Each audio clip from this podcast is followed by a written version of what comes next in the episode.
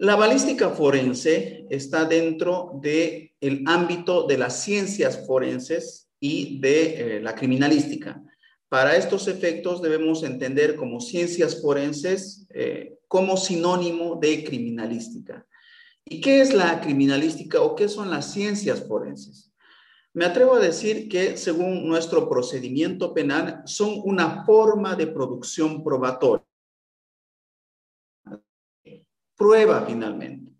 Entonces, dentro de las diversas eh, fuentes de prueba que establece nuestro procedimiento, podemos identificar las pruebas periciales, lo que nos convoca, también las pruebas testificales, las pruebas materiales que a veces invocan a una prueba pericial y finalmente las pruebas documentales. Este eh, grupo de pruebas, la clasificación de las pruebas que establece nuestro procedimiento puede desglosarse, por supuesto, en un nuevo conversatorio cada una, porque cada una tiene sus características. Sin embargo, respecto a criminalística y prueba pericial, vamos a entender que eh, se genera una prueba pericial conforme el artículo 204 y siguientes del Código de Procedimiento Penal, eh, cuando el juez o tribunal, o en su caso el fiscal en la etapa preparatoria, está obligado, no es una posibilidad, sino está obligado a convocar a un experto, a un perito, por supuesto, a una persona que tiene un conocimiento especializado sobre algún campo que hacer de eh, la humanidad en general, a efecto de que lo ilustre, a efecto de que eh, le brinde respuestas adecuadas para entender algún elemento, para entender alguna situación. Dicho de otro modo, el juez o tribunal está obligado, insisto, no es una posibilidad, porque nuestro juez, el tribunal, el fiscal, va a ser un especialista, por supuesto, en leyes, pero no va a ser especialista en física, en química o en balística o en documentología. En consecuencia, cuando es útil cuando es pertinente para la averiguación de la verdad y no conoce, por supuesto, los alcances de, determinado elemento probatorio o determinada situación, está obligado el juez, el tribunal, el fiscal a convocar a un experto que finalmente ilustre sobre alguna pregunta útil y pertinente para la investigación. En tal sentido, si eh, el juez, el tribunal o el fiscal tiene algún cuestionamiento, alguna duda sobre una firma falsa, por supuesto, se convocará a un documentólogo forense. Si el juez, el tribunal, el fiscal tiene un cuestionamiento sobre de un niño, un adolescente, un bebé respecto a un sujeto que dice ser su padre, o está acusado de violación, por supuesto que tendrá que convocar a un genetista forense para que finalmente ilustre sobre ese posible vínculo, ilustre científicamente sobre ese posible vínculo. Entonces, en ese marco, la criminalística, la criminalística básicamente es el auxilio, el auxilio constituye el auxilio de diversas disciplinas, de diversas ciencias del saber humano, del quehacer humano, para efectos de investigación criminal, para efectos del conocimiento de la verdad histórica de un hecho criminal, para efectos de identificar algún presunto responsable, para efectos de identificar víctimas, para efectos de solucionar un problema criminal, solucionar un caso. La criminalística es ese espacio común de conocimientos técnicos científicos que finalmente brinda un auxilio al sistema de justicia criminal. Eso es la criminalística. Está eh, muy en cuestionamiento desde hace mucho tiempo, décadas diría yo, si la criminalística es una ciencia o no. Eso todavía está en discusión.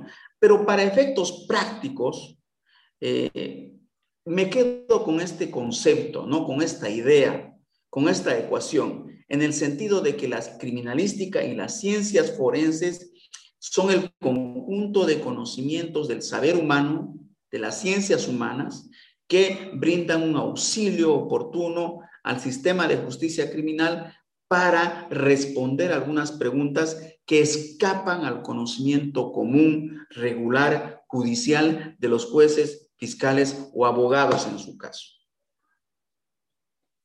En ese entendido, en ese entendido, en esa idea de razonamiento, pues cuando la pregunta pericial, volvemos al mismo ejemplo, será determinar la relación de parentesco entre un sujeto y otro sujeto, un sujeto A y un sujeto B.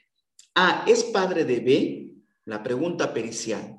Pues recurriremos a un genetista forense para que nos responda esa pregunta. En consecuencia, en ese momento del proceso ya, de la producción probatoria, la genética forense, como ciencia consolidada, brinda ese auxilio judicial para responder esa pregunta. Esa pregunta que suele ser muy importante y cardinal para la solución del problema criminal finalmente, para establecer las responsabilidades criminales si las hubieren, para establecer también la cantidad o la cualidad de víctimas. Cuando la con determinar el daño económico al Estado en un delito de defraudación al fisco o un delito de legitimación de ganancias ilícitas o un delito vinculado a este tipo de eh, ilícitos de carácter incluso transnacional, cuando la pregunta pericial, cuando la pregunta judicial de las autoridades es determinar cuál es el daño económico, calibrar, cuantificar el daño económico al Estado respecto a determinados actos señalados o endilgados de criminales, de determinados funcionarios públicos y de determinados particulares, pues esa no va a dar por sí mismo el abogado, no la va a dar por sí mismo el policía investigador, sino que se debe convocar a un perito, un forense, auditor forense en este caso, para que nos responda esa pregunta pericial. ¿Cuánto es el daño económico al Estado de determinado grupo de ilícitos o ilícitos? Entonces, el auditor forense será convocado para responder, insisto, a esta pregunta y a través de un examen científico auxiliado en este caso de las matemáticas, una ciencia pura, pues nos brindará una respuesta tragable, entendible, que nos permita comprender, entender, interpretar el daño económico al Estado en términos monetarios. En general, esa es la entidad de la criminalística y de las ciencias forenses. Esa es la cualidad, ese es el espacio de atribuciones de la criminalística y las ciencias forenses. Les había dicho al inicio que eh, nuestro procedimiento penal establece cuatro tipos de pruebas fundamentalmente. A pesar de que hay una libertad probatoria, cualquier objeto que sea útil, pertinente, relevante para la averiguación de la verdad, para la identificación de los responsables, para la identificación de las víctimas, puede ser producido hay libertad probatoria. Pero insisto, nuestro procedimiento básicamente identifica como primarios, digamos, cuatro tipos de pruebas. Las testificales, las periciales, las documentales y las materiales.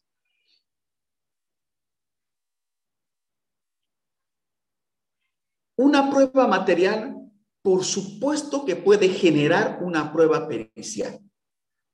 Y es el caso de la balística forense. Cuando una prueba material, un arma de fuego, un casquillo colectado en el lugar del hecho, un proyectil colectado de la cabeza de la víctima, merece ser interpretado e entendido, por supuesto que se debe convocar a el rama pericial, a la rama forense, para que nos permita comprender qué estamos viendo, entender qué estamos viendo. Insisto, interpretar qué estamos viendo. Un objeto material, el elemento balístico, arma, proyectil o casquillo, pues reviene en un examen pericial.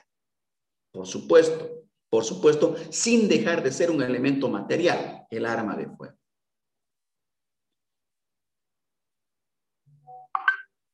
En la misma línea, un testimonio una declaración de una víctima de abuso sexual, por supuesto, también puede detenir en un examen pericial. Cuando se trata de dilucidar, esclarecer la calidad de certidumbre, la veracidad, la autenticidad de un testimonio de una víctima de abuso sexual, por supuesto que se la someterá en la medida de las posibilidades a un examen pericial de psicología forense para saber la entidad o el calibre de las declaraciones, la verosimilitud de la declaración. Entonces, en este momento, del mismo modo, sobre una prueba testimonial deviene una prueba pericial. Entremos de lleno a la balística. Como contexto podemos afirmar que en general el tema de eh, las armas de fuego eh, de los delitos vinculados al uso de armas de fuego suele ser transversal, o sea, suele estar vinculado usualmente, usualmente a otros ilícitos. El uso de armas de fuego usualmente, usualmente, no hay que ser taxativos, suele estar vinculado a otro tipo de ilícitos.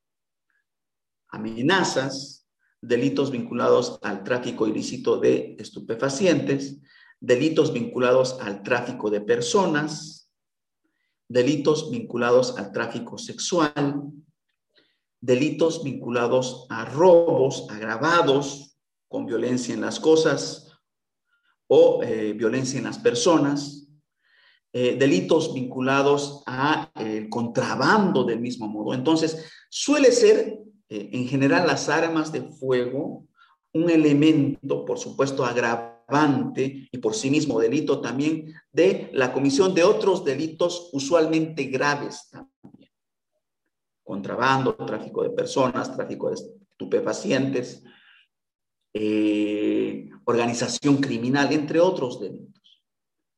Pero del mismo modo, por supuesto, vamos a encontrar eh, la utilización de armas de fuego vinculado a otro tipo de delitos, digamos, más circunscritos a un evento criminal, un feminicidio o un homicidio, un asesinato por alguna vendetta, sin estar hablando de una organización criminal, de una estructura elaborada, compleja, eh, para la comisión de delitos, estable en el tiempo para la comisión de delitos, estamos hablando que también vamos a encontrar la utilización de armas de fuego en delitos, digamos, más circunscritos, sin dejar de ser graves por sí mismos. El feminicidio, los asesinatos.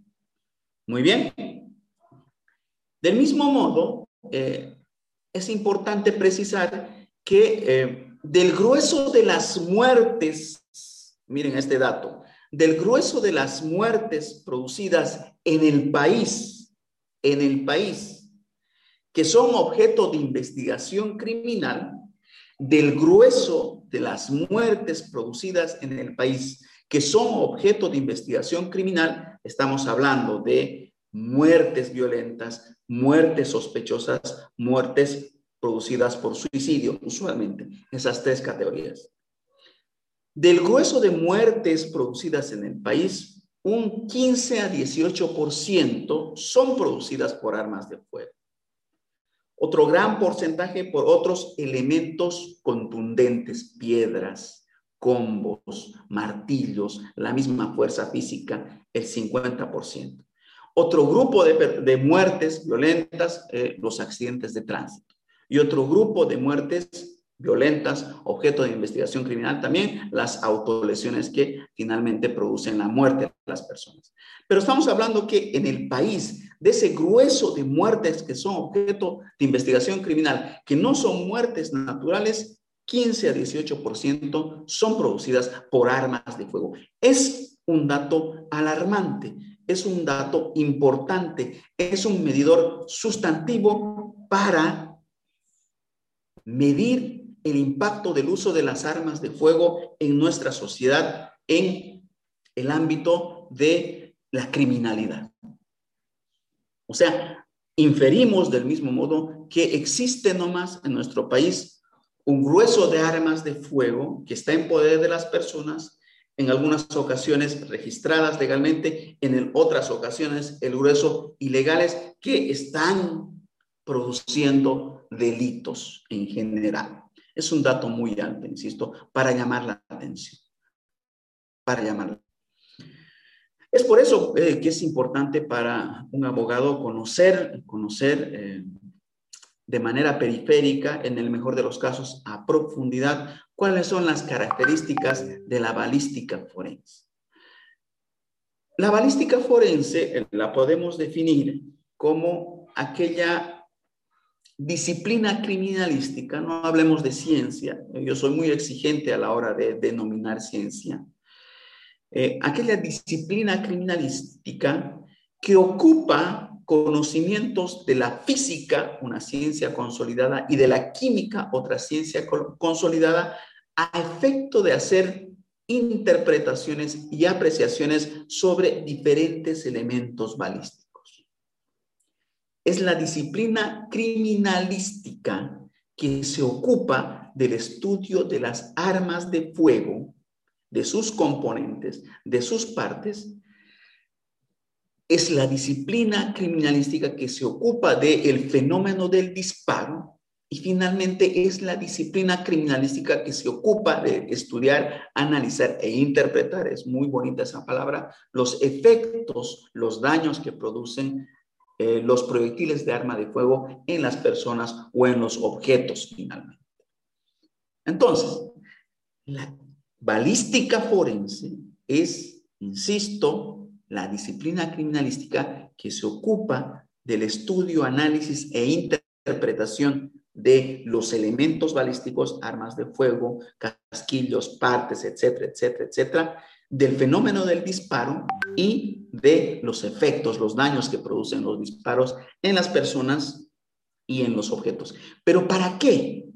Para realizar interpretaciones que coadyuven en la solución de un problema criminal, que coadyuven en la solución, en el cierre de un caso criminal, describiendo la dinámica de los hechos en la medida de las posibilidades, identificando o haciendo inferencias sobre responsabilidades criminales y del mismo modo, en la medida de las posibilidades, identificando o procurando identificar a las víctimas. En ese sentido, en la balística forense, en un inicio va a ser la división clásica, digamos, ¿no? La división clásica eh, está vinculada a tres eh, fases, digamos, de la balística. La balística interna, la balística externa y la balística de efectos. Esta es la división clásica que por supuesto se enseña en cualquier curso de derecho procesal, cualquier curso de criminalística, cualquier curso de ciencias forenses. Digamos, la, más clásica, la balística interior, la balística exterior y la balística de efectos. Desglosemos cada una de ellas. ¿A qué nos referimos cuando hablamos de balística interior? Ya les había eh, indicado que eh, la balística forense, entiendo yo, no es una ciencia en sí misma, sino es una aplicación de ciencias para usos criminalísticos, para usos periciales, para usos de investigación criminal. Entonces, cuando hablo de aplicación de ciencias, fundamentalmente me refiero a que las ciencias que hacen a la balística forense son la física, y la química. Entonces, ¿qué es el disparo? Cuando hablamos de balística interior, estamos hablando de todos los procesos internos que suceden en un arma de fuego desde el momento en que el agente activo, el disparador, presiona la cola del disparador, produce una serie de secuencias físicas, químicas en el interior del arma de fuego, se produce la eyección de el proyectil, hasta que se produce la eyección del proyectil de la boca del cañón. Todo ese proceso interno, desde que el agente activo presiona la cola del disparador de un arma de fuego hasta que el proyectil sale de la boca del cañón al espacio, se llama balística interna.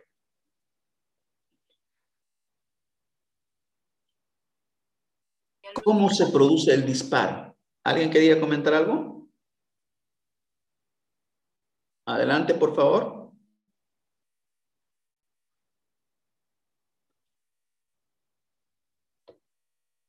Eh, ¿Está el administrador en línea?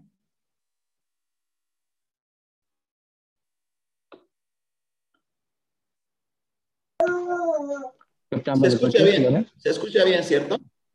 Sí, sí, tenemos buen audio. ¿Se escucha bien? Sí, tenemos buen audio.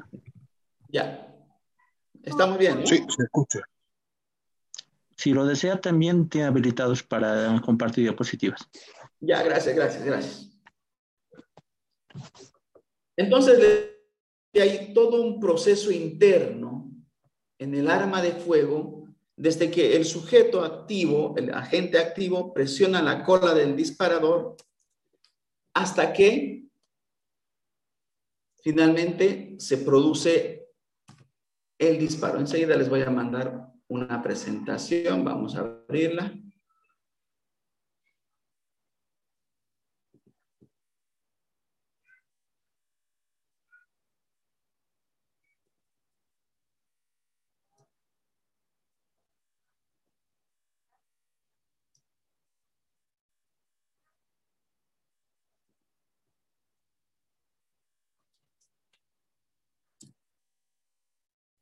Enseguida vamos a abrirla. Me disculpa un momentito, por favor.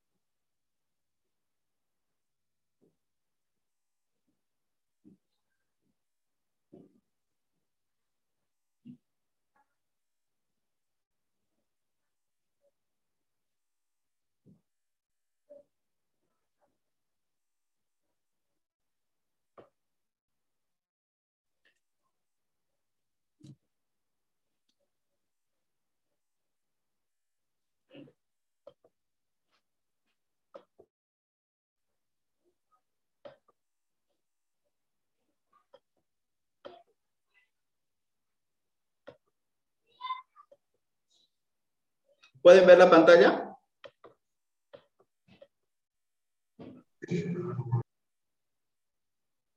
Ya. Enseguida, por favor.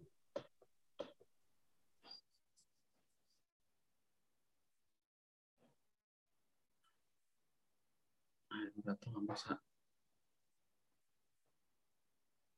Un momentito, por favor.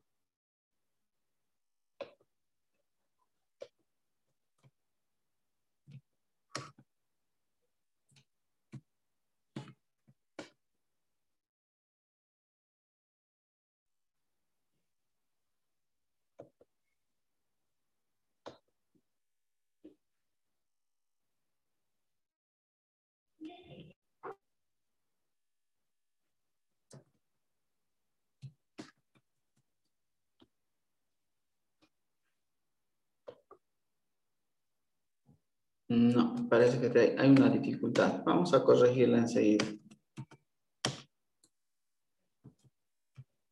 Ahí está.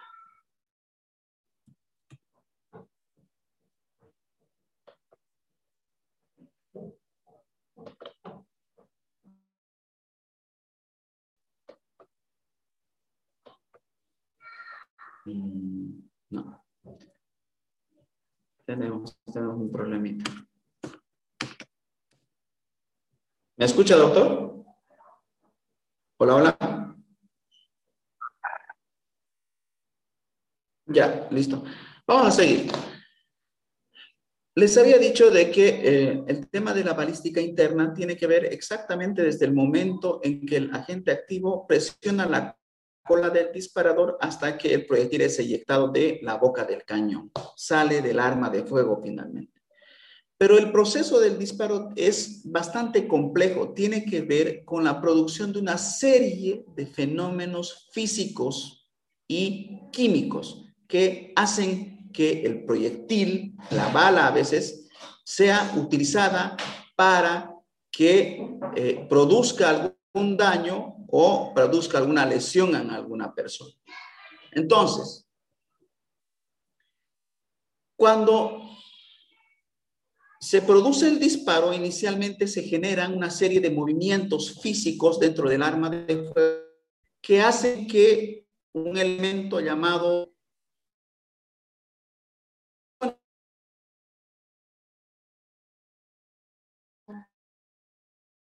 una explosión interna de gases de fuego, de presión, que logra que el proyectil o bala sea expulsada por la boca del cañón. Inicialmente es un movimiento físico para luego generar una reacción química que va a producir la eyección del proyectil a través fundamentalmente de la presión. Entonces, insisto, toda la balística interna debe entenderse como todo el proceso que ocurre dentro del arma de fuego. La balística externa es entendida como todos los fenómenos que ocurren todos los fenómenos que ocurren desde que el proyectil, desde que el proyectil abandona la boca del cañón hasta que impacta en algo, hasta que impacta en algo. Todo el movimiento limpio y libre del proyectil en el espacio, desde que abandona la boca del cañón hasta que impacta o incluso roza algo, puede ser una persona, un hueso, un objeto, un vehículo, se va a llamar balística externa. El movimiento limpio del proyectil va a llamarse balística externa. Y finalmente, la balística de efectos va a denominarse aquella balística o todos los daños que eventualmente produce el proyectil, produce el proyectil cuando impacta algo luego de haber surcado el espacio. Luego de haberse producido el proceso interno del disparo, el tránsito de eh, la bala o del proyectil en el espacio hasta que impacta, rosa o penetra en algo. En el momento en que impacta, rosa o penetra en algo, el proyectil, por supuesto, va balística de efecto.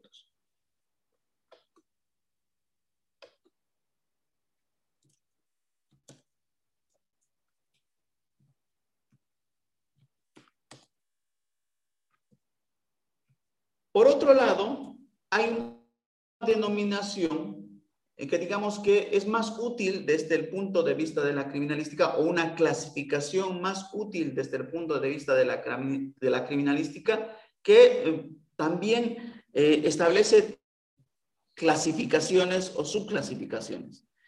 La balística identificativa, la balística comparativa y la balística reconstructiva. Entonces, este segundo grupo de clasificación de la balística suele ser la más útil desde el punto de vista de la investigación criminal y suele ser más útil desde el punto de vista de eh, las ciencias forenses en general, porque a través de ellas vamos ya a encontrar los temas o puntos de pericia que usualmente son requeridos, son ordenados por las autoridades. Entonces, cuando hablamos de balística identificativa, nos referimos a el proceso técnico de identificar, de describir un elemento balístico. Cuando eventualmente se colecta un arma de fuego, cuando eventualmente se colecta un proyectil en el cuerpo de una víctima, cuando se colecta un cartucho en un lugar del hecho, pues esto se va a denominar, por supuesto, elemento balístico. Es un elemento balístico.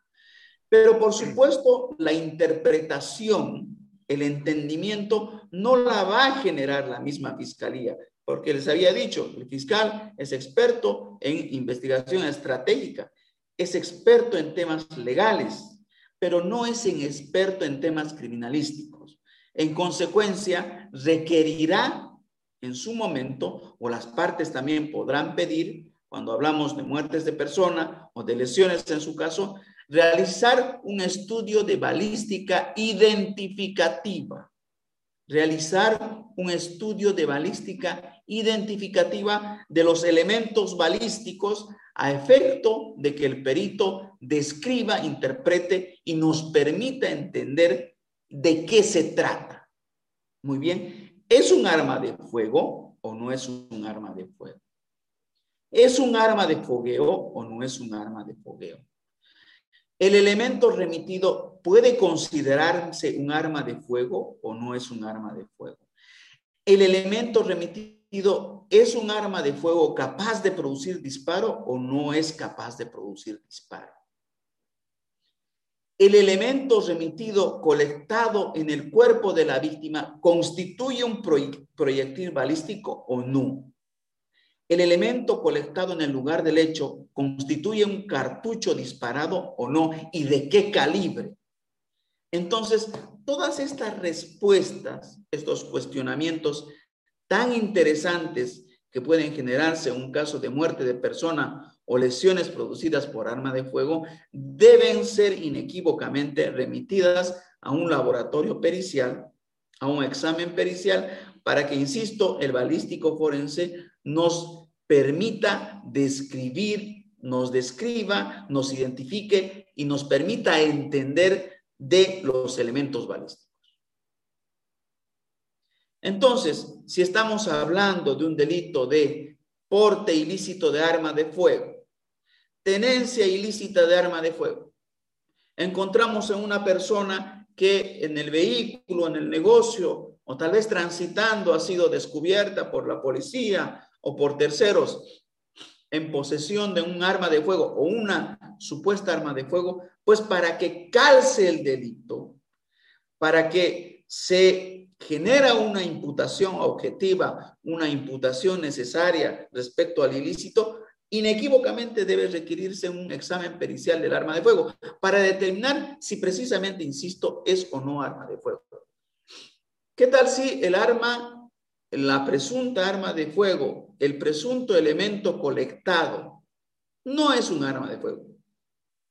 Es un arma de fogueo o de gas comprimido o de juguete. Entonces, por supuesto que el delito no se ha consumado jamás. O sea, no podemos imputar a una persona deporte ilícito de armas de fuego, de tenencia ilícita, si el objeto no constituye el idóneo. Entonces, perfectamente podemos plantear en el caso de los abogados una excepción de falta de acción en ese caso.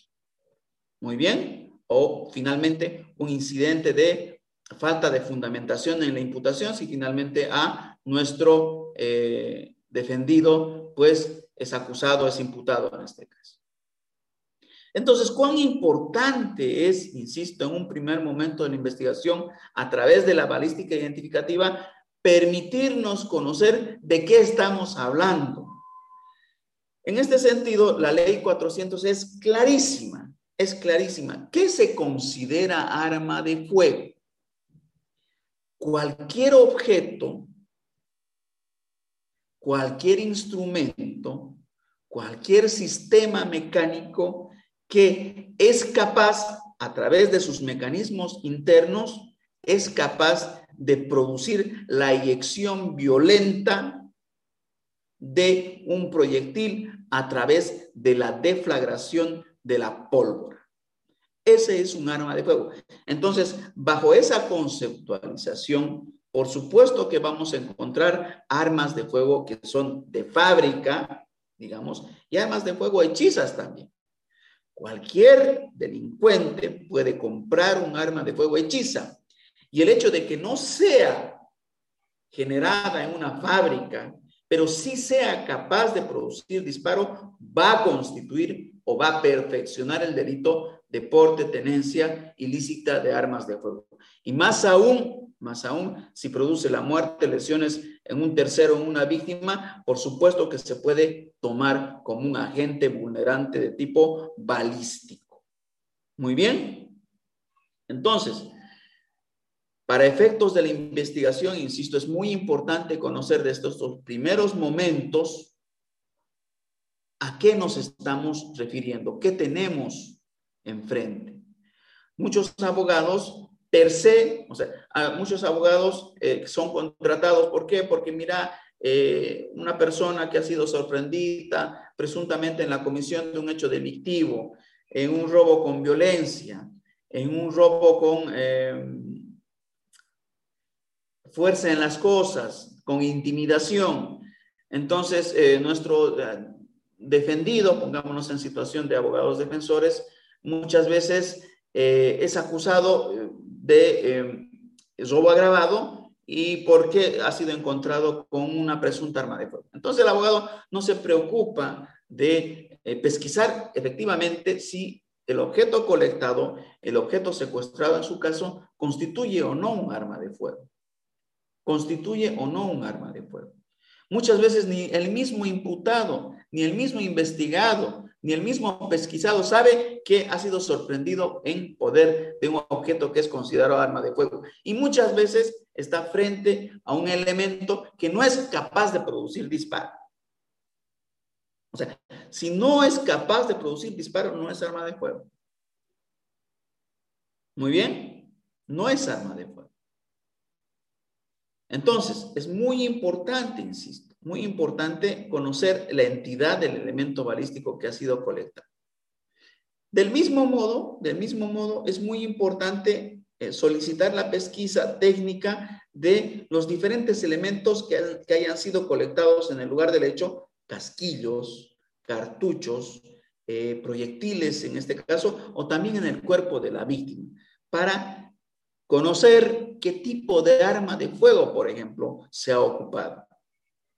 Si encontramos eh, casquillos en el lugar del hecho, calibre 9 milímetros, calibre .22, calibre .45, ah, podemos inferir perfectamente que en ese lugar del hecho han intervenido tres armas de fuego. En consecuencia, inferimos han sido eh, los autores tres personas. O sea, cuán importante es, insisto, conocer, conocer las cosas que tenemos enfrente, sobre todo para los fiscales, eh, para los policías, sobre todo para los abogados litigantes en el área penal, cuán importante es conocer qué tenemos enfrente para diseñar una estrategia de defensa o finalmente una estrategia de acusación. La balística identificativa. Se preocupa de identificar, de identificar cualquier elemento considerado elemento balístico para su entendimiento por parte de las autoridades. Les había hablado que es muy importante conocer esto porque la ley 400 de control de armas establece de manera muy clara, muy clara, qué se considera arma de fuego y qué no se considera arma de fuego. Entonces, para efectos penales, por ejemplo, que una persona sea sorprendida, que sea sorprendida con nueve cartuchos calibre 9 milímetros, y les estoy poniendo un ejemplo de la vida real, una persona que sea sorprendida en la calle con nueve cartuchos calibre 9 milímetros, no está sorprendida con un arma de fuego, con nueve cartuchos calibre 9 milímetros, sin justificación, sin recibo, sin orden de traslado, O sea, simplemente con los objetos, elementos eh, puros y duros, sin ningún tipo de documentación, se considera ya un ilícito. Se considera ya un Estamos hablando de nueve elementos balísticos, nueve cartuchos. Entonces, cuán importante es conocer a qué nos referimos, insisto, para plantear una estrategia de defensa o una estrategia de acusación. Balística comparativa. Cuando hablamos de la balística comparativa, decimos en inicio que cuando se produce un arma, el disparo de un arma de fuego, sobre todo calibre 9 milímetros, calibre .22, .25, calibre .38, digamos, sobre todo de armas de fuego que tienen el ánima del cañón, esa parte interna del cañón que es estriado, que tiene una forma estriada, helicoidal. Entonces, cuando se produce un disparo de arma de fuego en esta clase de armas, pues se va a generar cierta fricción entre la parte interna del cañón y el mismo proyectil que es eyectado al espacio, la balita que es eyectada al espacio. Entonces, esta fricción va a generar microimprontas, microseñales, que son como huellitas dactilares, esa es la metáfora, que se generan en el proyectil producidas por el paso de este por el ánima del cañón. Entonces, estas microestrías que se generan por esa fricción de la salida del proyectil por el ánima del cañón pueden ser objeto de pesquisa pericial para determinar si tal proyectil colectado en este caso, pongamos un ejemplo, en el cuerpo de la víctima ha sido o no disparado por tal arma de fuego. Entonces, insisto, bajo esta lógica, cualquier proyectil de estos calibres fundamentalmente, 9 milímetros, calibre .38, calibre .25, .22, a veces .40, calibre 10 milímetros, eh, pueden ser identificados en su origen si tenemos algún arma sospechosa. Pongámonos en terreno. Pongámonos en situación. Un feminicidio.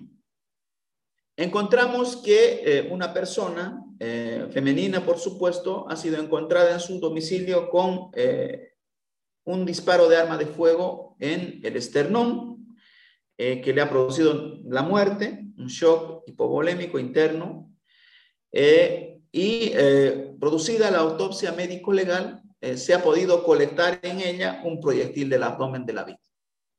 Un proyectil. O sea, en la autopsia médico-legal hemos podido colectar, el médico forense, un proyectil. Un proyectil que es un elemento balístico. Inicialmente este elemento balístico será transferido a algún laboratorio pericial criminalístico para que el perito balístico nos diga de qué se trata. Ah, en el mejor de los casos, el perito balístico nos responderá, sí, efectivamente es un elemento balístico, es un proyectil que por las características que veo corresponde a un proyectil calibre 9 milímetros. Del mismo modo, el perito dará a conocer, se observa en la estructura del proyectil microseñales, microimprontas producidas por el paso de este por el ánima del cañón que pueden ser objeto de comparación balística. Estamos hablando aquí ya de la balística comparativa. Pueden ser objeto de comparación balística. Así. Entonces, el perito en ese momento está diciendo, miren, señor fiscal, miren, señores abogados, lo que se ha colectado del cuerpo de la víctima es un proyectil balístico calibre 9 milímetros que puede ser comparado con algún arma de fuego o puede, se puede determinar su origen respecto a otra arma de fuego porque se notan claramente las microseñales o microimprontas. Excelente. En el mismo caso, estamos hablando de un feminicidio. Entonces, la policía, la fiscalía, eh, realizan su pesquisa, realizan su investigación y obviamente identifican a una persona, una expareja, pongámonos en el caso, que había sido recurrentemente denunciado por violencia por la mujer y otras mujeres y del mismo modo había sido recurrentemente denunciado por amenazas por arma de fuego respecto a otras personas. O sea, estamos hablando que hay un indicio de capacidad respecto a esa persona. O sea, este sujeto, respecto a los antecedentes que se tiene, pues eh, tendría la capacidad de tener un arma de fuego porque ha sido denunciado por amenazas y también tendría la voluntad o el motivo para generar la muerte de la víctima porque ya habían tenido fricciones anteriores, ya habían tenido situaciones de violencia. Entonces, una buena investigación de parte de la Fiscalía, de la Policía, pues generará a través de una orden judicial un allanamiento en el domicilio del sujeto, un allanamiento rápido, por supuesto. En dicho allanamiento se encuentra un arma de fuego en el velador del sujeto. Muy bien. Fíjense cuán importante es realizar una investigación proactiva, dinámica, con la debida diligencia, más aún si se trata de delitos por violencia de género. Muy bien. Entonces, en el allanamiento se colecta otro elemento balístico, el arma de fuego. Un allanamiento no ilegal, sino generado a través de un requerimiento fundado y con una orden judicial también fundada, porque hay antecedentes respecto a la capacidad del sujeto de cometer el crimen y respecto al motivo o las motivaciones que tendría el sujeto para cometer el crimen, feminicidio. Entonces, en tal añadimiento se colecta un arma de fuego sospechosa.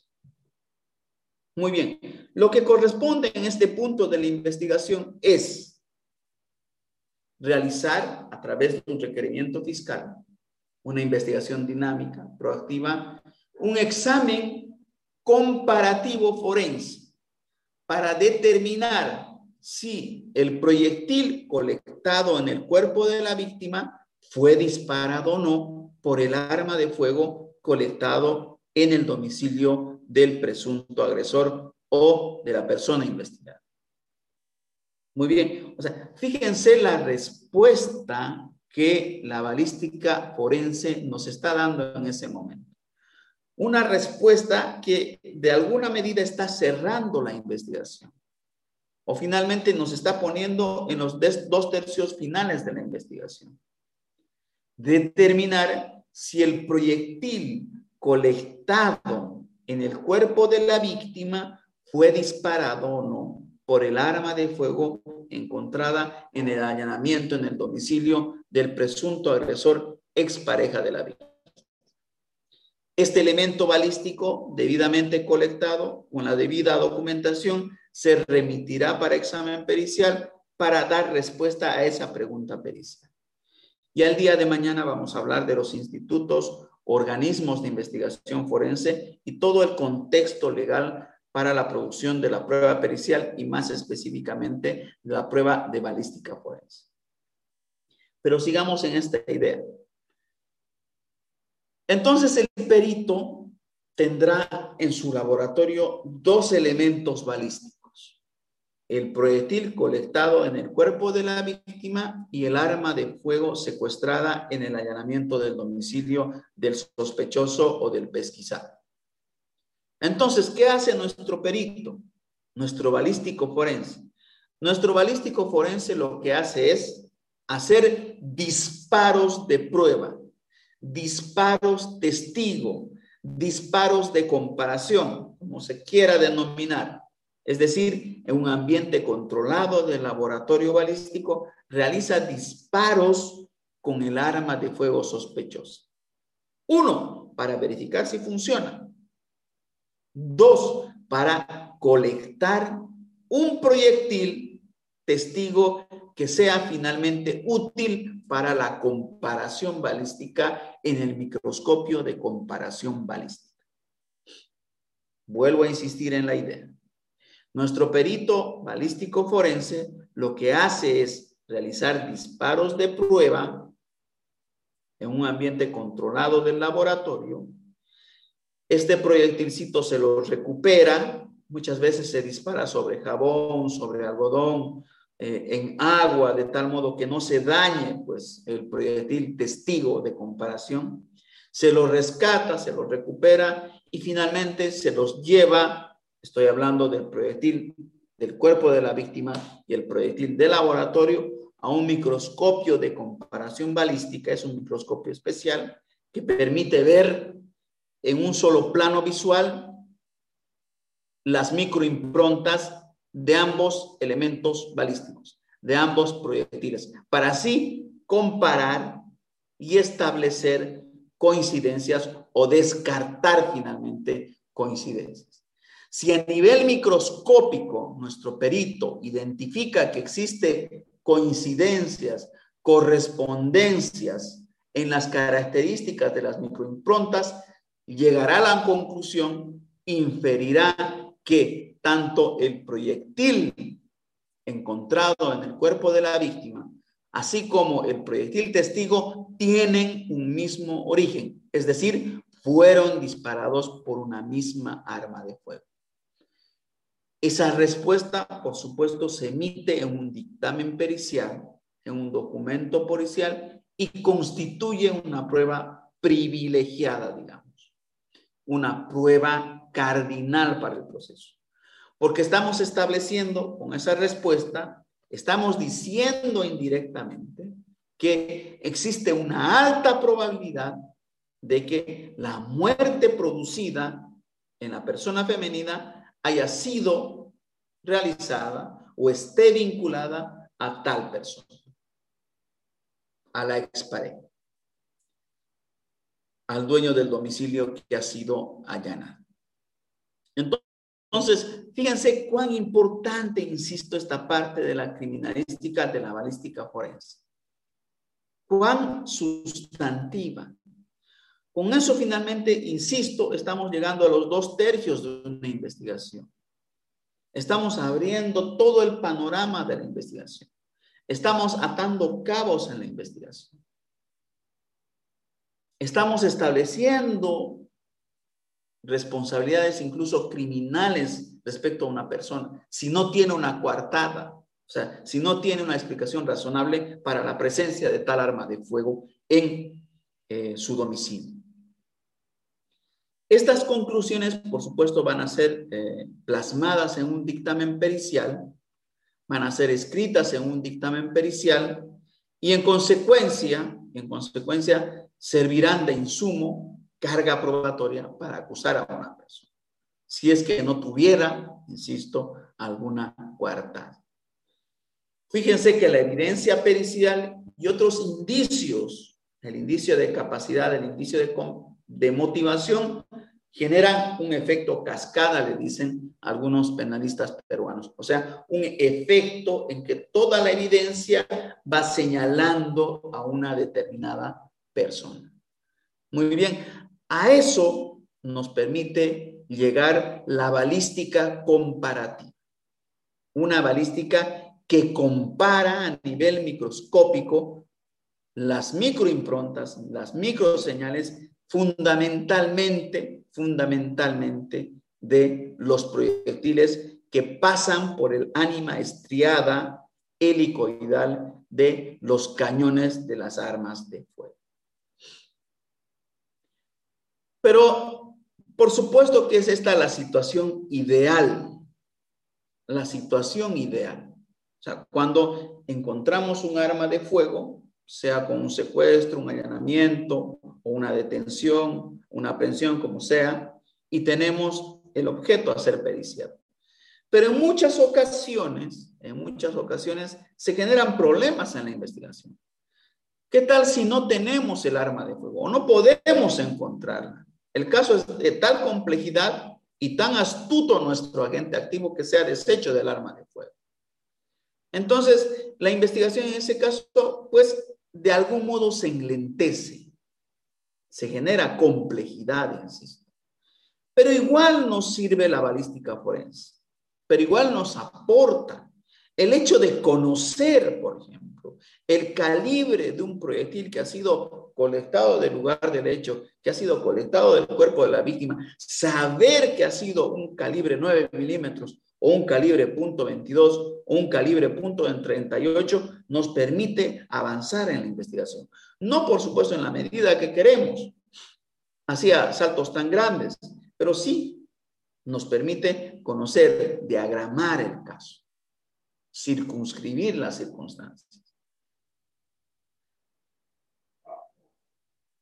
Es muy importante, les decía, la balística comparativa respecto a los proyectiles, las balitas popularmente conocidas. Pero del mismo modo pueden hacerse exámenes, exámenes de los casquillos, sobre todo en armas de fuego eh, automáticas y semiautomáticas y de repetición también. El día de mañana vamos a ver algunas clasificaciones de armas de fuego.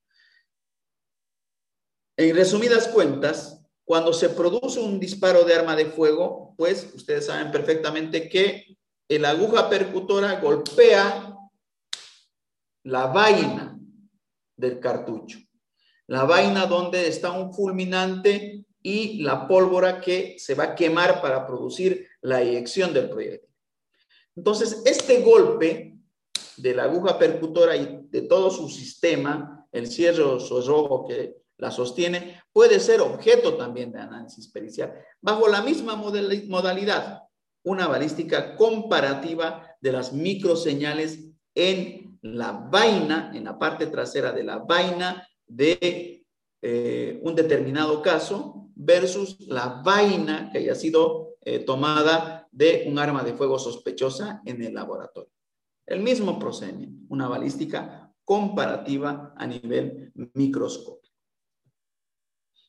Habíamos hablado en inicio de la balística identificativa, acabamos de hablar de la balística comparativa y ahora vamos a hablar de la balística reconstructiva.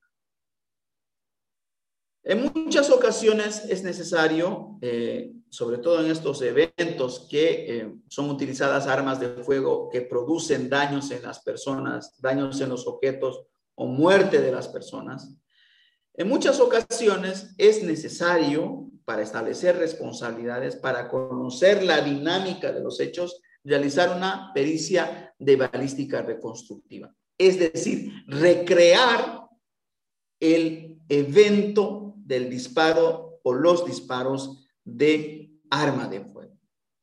Recrear el momento en que el sujeto activo, el agente activo, produce el disparo. Recrear el momento, el evento en que la víctima recibe el disparo de proyectil de arma de fuego y genera las lesiones. O sea, reconstruir el momento criminal. Conocer exactamente o en la medida de las posibilidades lo más cercano posible a la realidad, la posición de la víctima, la posición del victimario, la distancia entre ambos, la trayectoria del proyectil en el momento en que se ha producido el disparo de arma de fuego. O sea, conocer las circunstancias precisas y el contexto en que se ha producido el disparo de proyectil de arma de fuego. Esto se llama balística reconstructiva.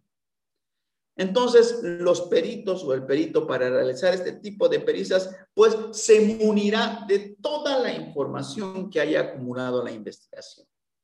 O sea, aquí ya no es solamente los elementos balísticos, sino toda la investigación para, munido de toda esa información, declaraciones, eh, elementos eh, secuestrados, eh, entrevistas policiales, reconstrucciones, inspecciones, registro de... O sea, todas las diligencias alimentan al perito para que éste, en una audiencia usualmente de reconstrucción, o en una circunstancia ya en el lugar, permita reconstruir de la forma más cercana a la realidad posible lo que ha ocurrido. Es decir, insisto nuevamente, la posición de la víctima, del victimario, la distancia entre ambos, la distancia del arma de fuego respecto al plano de la víctima y la trayectoria del proyectil. o la cantidad de veces que el sujeto activo ha disparado el arma de fuego.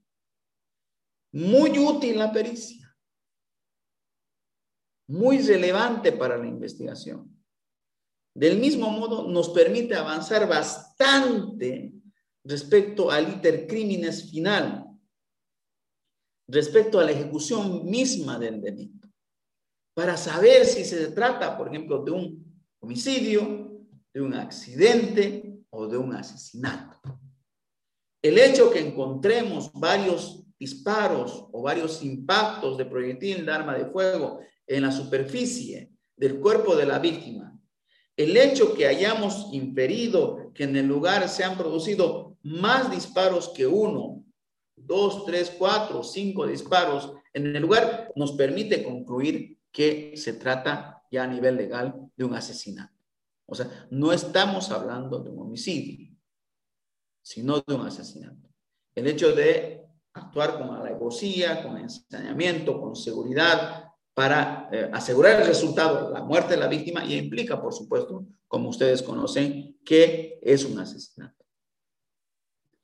Pero debemos precisar que esta parte, la balística reconstructiva, suele ser de las pericias más cuestionadas, más cuestionadas. Porque no estamos hablando que el perito nos va a reproducir exactamente el momento criminal. No, les había insistido que estamos hablando de reproducir el momento lo más cercano a la realidad. Lo más cercano a la realidad porque jamás ningún perito, por experiencia y la literatura también ampliamente desglosa esto, puede definir exactamente y al milímetro y en toda circunstancia temporoespacial el momento criminal, la trayectoria del... Siempre va a haber un margen de error, un margen de interpretación finalmente. O sea, lo que hace el perito es a través de todas esas diligencias que se han unido, establecer lo más cercano a la realidad las circunstancias de comisión del hecho delictivo. Y esto suele ser muy, muy, muy cuestionado en juicios orales fundamentalmente. O sea, el perito puede interpretar, o la fiscalía acusadora puede interpretar, que se trata de un homicidio. Sin embargo, la hipótesis de la defensa puede interpretar que se trata de un suicidio o de un disparo accidental. ¿Por qué? Las interpretaciones pueden ser variadas y incluso deben ser variadas si es que tenemos multiplicidad de peritos. Suelen ser las más lindos juicios, preciosos juicios suelen darse precisamente sobre la prueba de balística reconstructiva suelen ser muy útiles desde el punto de vista académico, ¿no? Suelen ser muy discutidos, muy controvertidas estas pericias. Al igual que las pericias de las firmas, viéndonos a otro lado, ¿no? Suelen ser muy controvertidas también. Es auténtico para un perito, es falso para otro perito, es indeterminado para otro perito. O sea, puede haber una confrontación de opiniones periciales, por supuesto, absolutamente saludable para el, proceso y finalmente el juez o el tribunal definirá eh, cuál se aproxima más a la realidad material de los hechos ¿no? y la responsabilidad. Entonces, para cerrar, para cerrar las ideas que hemos trabajado hoy día, habíamos hablado de lo que es la criminalística, la aproximación conceptual o el ámbito del trabajo de la criminalística o las ciencias forenses.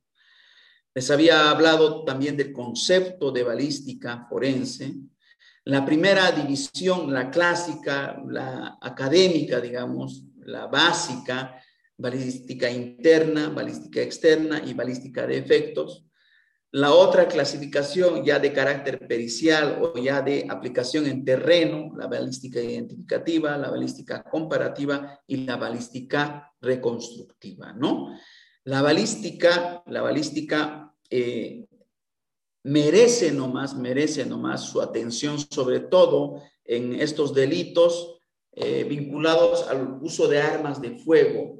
El uso de armas de fuego, les decía, que está conexo, conexo generalmente a la comisión de otros delitos graves, ¿no? Suele ser un comodín, digamos, un elemento eh, que estructura en otras ocasiones la comisión de otros ilícitos o sostiene la comisión de otros ilícitos. Por eso es muy, muy importante eh, conocer de manera periférica, de manera general, pero finalmente conocer cuáles son los conceptos, definiciones, clasificaciones y utilidad de la balística. Entonces, en este momento voy a pedirle al administrador que abramos los micrófonos para eh, absolver las preguntas en esta parte final de la presentación de hoy día. Adelante, por favor.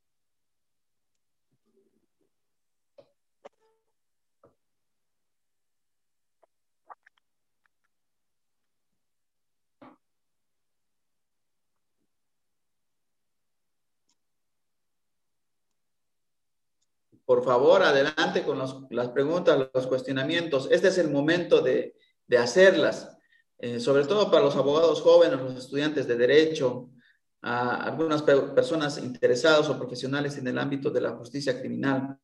Estos son los momentos que hay que preguntar sobre casos, sobre hechos, sobre experiencias, sobre cuestionamientos. Adelante, por favor.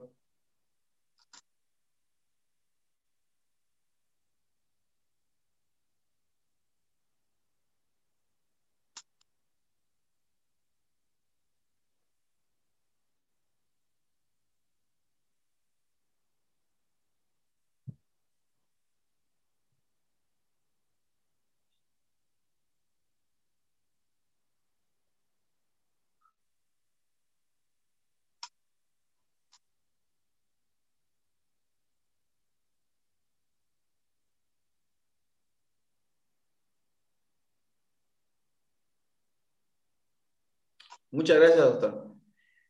Es una muy buena pregunta, doctor. Es una muy buena pregunta. Eh, la calificación del delito, asumamos que se producen los robos, o sea, los robos se han producido, ¿ya? Eh, pero eh, naturalmente en este caso la imputación objetiva, ¿me escucha, no? La imputación objetiva se circunscribirá al robo, al robo agravado, ¿no? Con intimidación a las personas. Pero no podemos imputarle al sujeto eh, el porte de arma de fuego porque el delito no se consuma o no se ha consumido en ningún momento.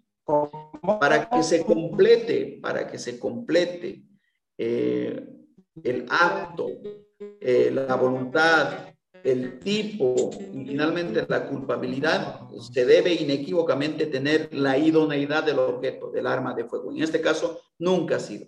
Pero, por supuesto que el robo con intimidación cursa y se le puede imputar. Eh, en muchas...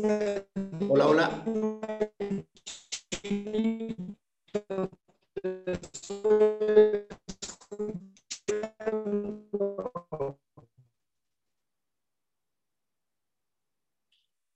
Muy bien. Entonces, eh, yo les insistía que es muy importante para cualquier eh, mm, agente de justicia criminal, como dicen los americanos, cualquier profesional vinculado a temas de justicia criminal, que se pesquise la idoneidad del objeto, o sea, ¿de qué estamos hablando? Muchas veces ni el mismo delincuente sabe que no tiene un arma de fuego porque supuestamente en el momento criminal ha querido producir un disparo y no se ha generado porque eh, le faltaba una parte importantísima del funcionamiento, porque eh, no, constituía el, no constituía el objeto, eh, porque finalmente no estaba en condiciones de disparo. Entonces, en esas circunstancias, pues, siendo objetivos, por supuesto, se le puede imputar perfectamente el tema de robo con intimidación, Eh, pero no me atrevo a, a, afirmar, estoy hablando de imputación objetiva, imputación necesaria, objetividad fundamentalmente, el delito de porte, tenencia ilícita de armas de fuego. Un caso similar ocurrió en Perú, eh, incluso llegó al Tribunal Constitucional del Perú. Entonces, a una persona se le imputaba el porte ilícito de armas de fuego, porque en la, en la calle se le encontró con arma de fuego, en una requisa regular de la policía se le encontró con un arma de fuego. Entonces, se le condena al sujeto, ¿no? Se le condena al sujeto por porte de arma de fuego. Pero ya en una etapa de, de, casación, como una prueba extraordinaria, se pide la pericia del arma de fuego, de, la cuestionada arma de fuego.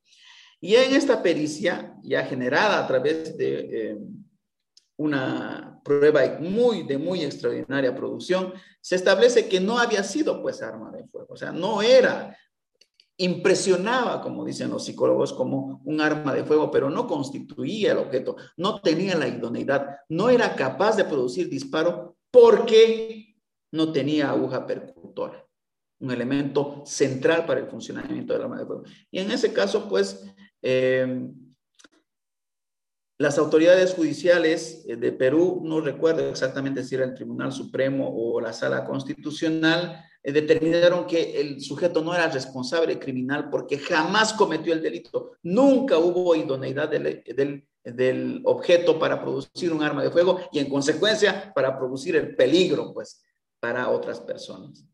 No sé si le estoy respondiendo con esto, estimado licenciado, su pregunta. Muchas gracias.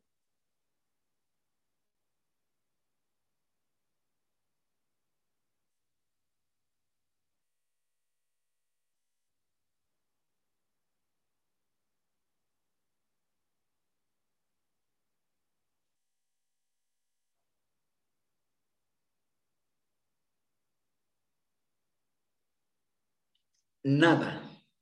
Desde el punto de vista legal, nada, doctor.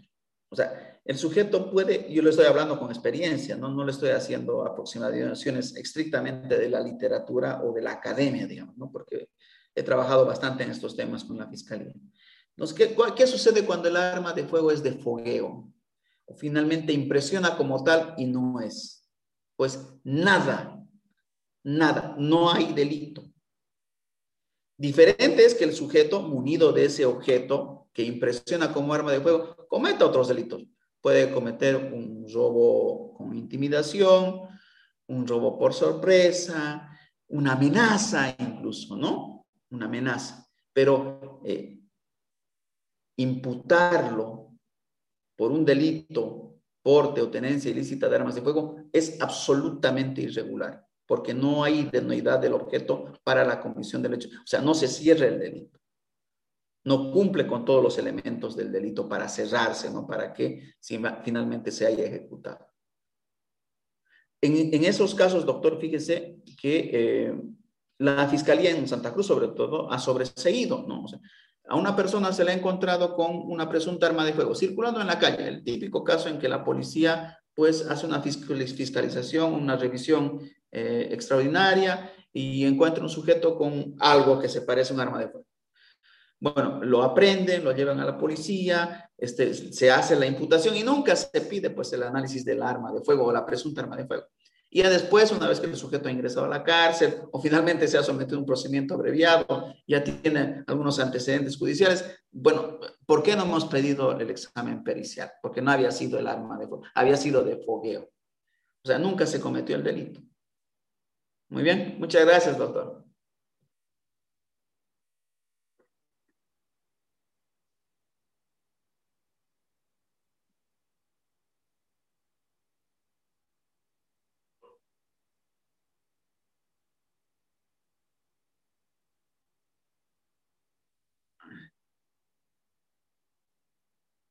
Ha pasado, ha pasado.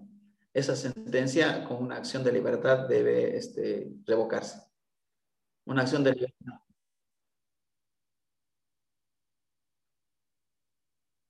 Claro, eh, por, eso el abogado debe conocer, doctor, debe conocer. Hay muchos, por desgracia, hay muchos abogados que no tenemos estos conocimientos, digamos, o no eh, pesquisan, no se, no se autoeducan y suceden estas cosas, una mala defensa, pues, O sea, un abogado que le diga, ¿sabes qué viejo? Mira, hay un arma de fuego, te han chapado. ¿Y de dónde es esa arma de fuego? Este, mira, me la ha dado Cristian Sánchez. ¿Y cómo te la dio? No, me la prestó, pues yo quería mostrársela a mi padre. Pues, le estoy hablando de una circunstancia que ha ocurrido, ¿no? En, en lenguaje coloquial, pedestre. Ah, ya, bueno, pues ya, entonces tienes que someterte nomás a un abreviado, porque no hay más, pues. Allá, pues viejo, ¿qué voy a hacer? Cristian Sánchez nunca aparece, porque obviamente no va a testificar que Cristian Sánchez le ha dado la presunta arma de fuego. Una mala defensa, pues, una mala defensa. No, no, doctor, muchas gracias por su pregunta. Es muy, muy útil, muy útil.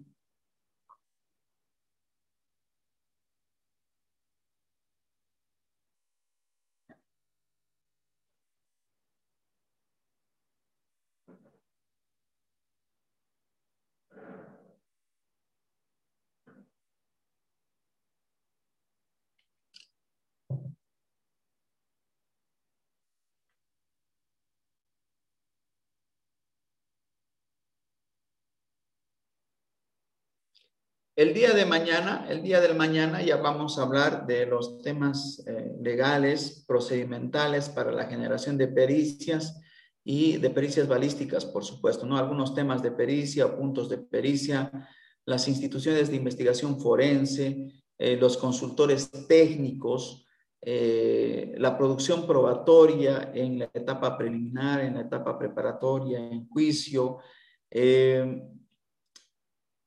el testimonio de peritos, el principio de contradicción en el testimonio de peritos, el principio de oralidad en la producción de peritos o de pericias, el principio de inmediación en la producción de la carga pericial, eh, las pericias que eventualmente pueden ser realizadas por profesionales del área y otras que pueden ser realizadas por personas que tengan conocimiento solamente o experiencia sobre algunos ámbitos del quehacer humano.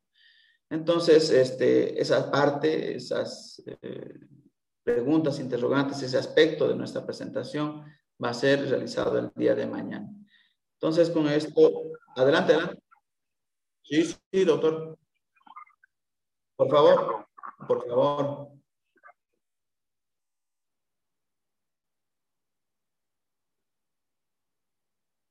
¿Ya?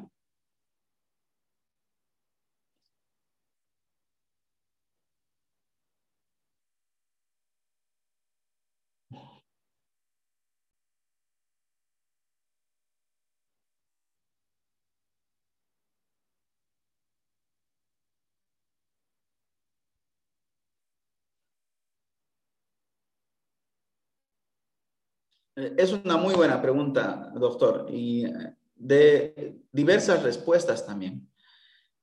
En función de la posición eh, del perito, si es un perito formal o de parte, en función de las circunstancias profesionales de la persona, si está de abogado defensor o abogado acusador o de fiscal o de juez, tienen diferentes respuestas. Le voy a dar una respuesta, ¿no? El día de mañana ya vamos a incidir con mayor profundidad en este ámbito. Eh, Usualmente las pericias balísticas son producidas por el IDIF y la policía, o sea, los institutos de investigación forense del país. ¿Ya? Eh, como hay poco conocimiento, doctor, del tema balístico forense en el país, entonces eh, las pericias que son generadas por el IDIF y la policía suelen ser muy poco cuestionadas o controvertidas en las etapas del proceso y en el juicio mismo. Muy bien, entonces suelen ser tomadas desde ya como carga probatoria importante, cardinal, y eh, lamentablemente todavía no hay una capacidad general de los abogados para controvertir y cuestionar las pericias balísticas. Es muy saludable para el proceso que se cuestionen todas las pruebas, toda la carga probatoria. De ese modo, el eh, juez, por supuesto, observará la solidez, la fortaleza de las distintas pruebas, ¿no? Entonces, como no son usualmente controvertidas o cuestionadas, pues suelen eh, alimentar el proceso, como les decía, una prueba de capital importancia y que suele generar hasta condenas por sí misma, ¿no? porque no hay otras pruebas, digamos, solamente una balística reconstructiva o una balística comparativa y sobre eso pues se toma como prueba privilegiada y se condena. Entonces, eh, cuando eh, suceden eh, errores judiciales, periciales, porque ocurren, no solamente en el país, sino en cualquier parte del mundo, hasta en Estados Unidos, ocurren errores periciales que generan condenas equivocadas, ocurren. Entonces, eh, es muy difícil que nuestro sistema de justicia criminal pues genere otra pericia, porque suelen decir los jueces de sentencia, este, finalmente no me constituye la atribución de investigar o dirigir una investigación, no puedo ordenar diligencias. Eh, una sala eh, penal dirá, yo tampoco puedo investigar, solamente reviso lo que hay y sobre eso decido. Y la Corte Suprema del mismo modo dice, aquí hay un recurso de casación o revisión extraordinaria de sentencia y no puedo producir pericias. O sea, suelen cerrarse esas posibilidades, suelen cerrarse. Cuestión equivocada, cuestión equivocada. Usted sabe perfectamente que debe prevalecer siempre el principio de proaccione o de verdad material, o sea, indistintamente de las formas legales, por más eh, santificadas que las tengamos, debe procurarse como sea la búsqueda de la verdad material, tener una justicia material. Y si eso implica quebrar algunas formas para encontrar una pericia, en este caso, otra pericia que refute, pues, alguna pericia de un instituto forense, pues se debe generar y sobre el de la compulsa de ambas pericias y la demás carga probatoria decidir. Pero por desgracia suele ser muy difícil, ¿no? Difícil que las autoridades ordenen contraperitajes una vez o metapericias, como se quiere entender, una vez que ha terminado la etapa preparatoria. Más el día de mañana vamos a incidir sobre esto. Muchas gracias, doctor, por su pregunta. Gracias. Entonces, eh, el día de mañana nos vemos a horas 20. Por favor, van a disculpar. Hoy nos atrasamos un poco por la trancadera. Un gran saludo a todos y mañana a las 20, por favor. Muchas gracias al administrador.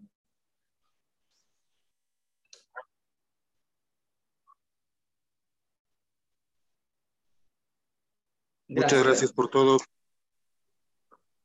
Muchas gracias. Buenas noches. Buenas noches, muchas gracias. Recording